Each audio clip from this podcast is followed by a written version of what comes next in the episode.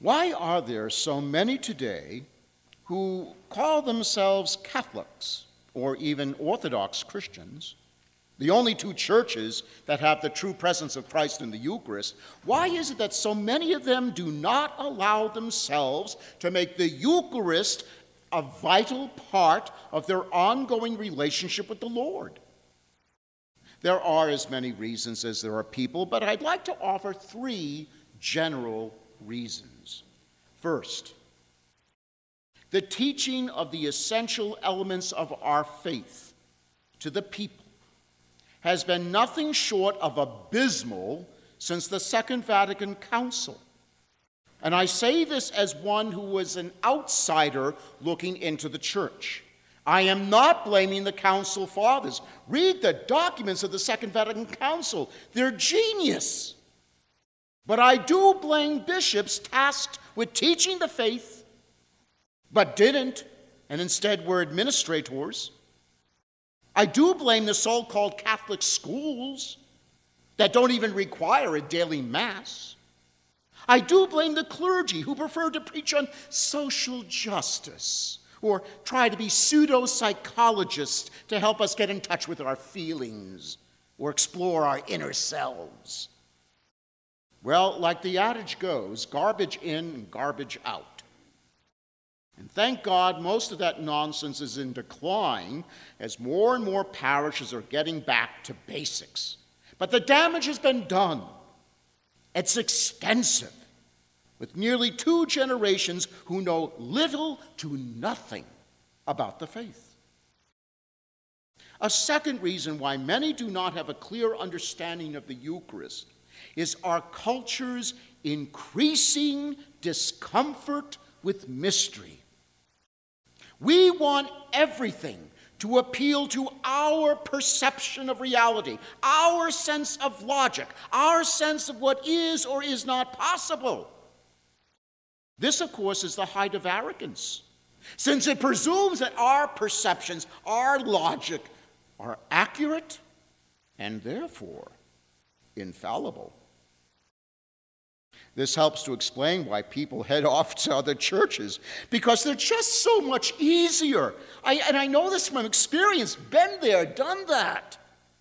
Say the sinner's prayer, you're forgiven. Confess Jesus as Lord, and you're going to heaven no matter what, and not even God can hold anything against you.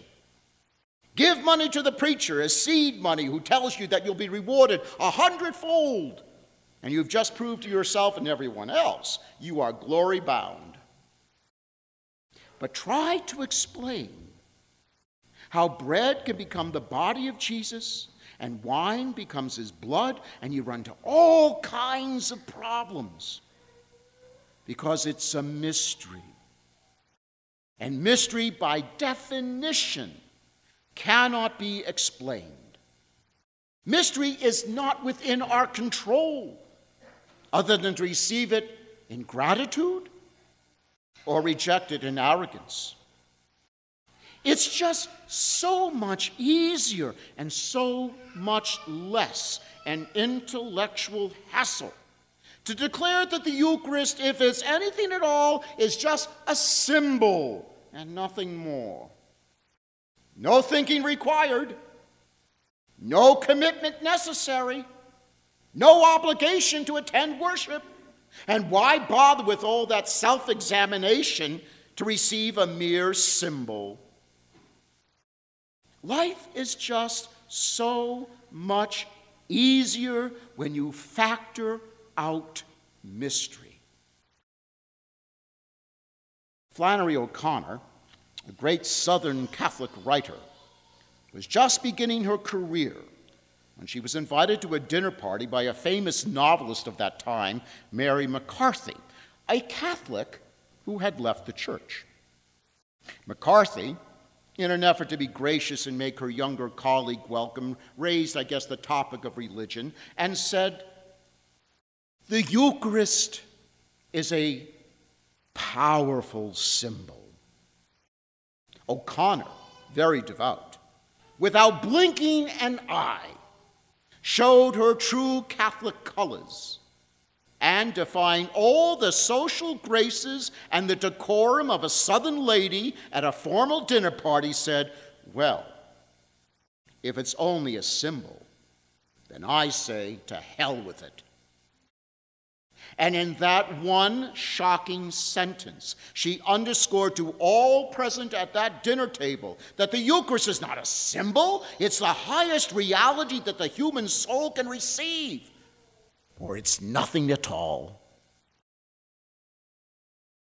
A third reason why people abandon the Eucharist is that they are simply consumed by the, all the cares of the world, the incessant demands of work, the nonstop onslaught of instant communication that mandates an immediate response, which we, of course, so slavishly obey. I even see people doing it in the church. I know they ain't praying, I know they're texting. It creates an unease and, in some people, a serious dread of the silence you ever have a power failure and watch your teenagers go into meltdown mode? Because the Eucharist demands silence.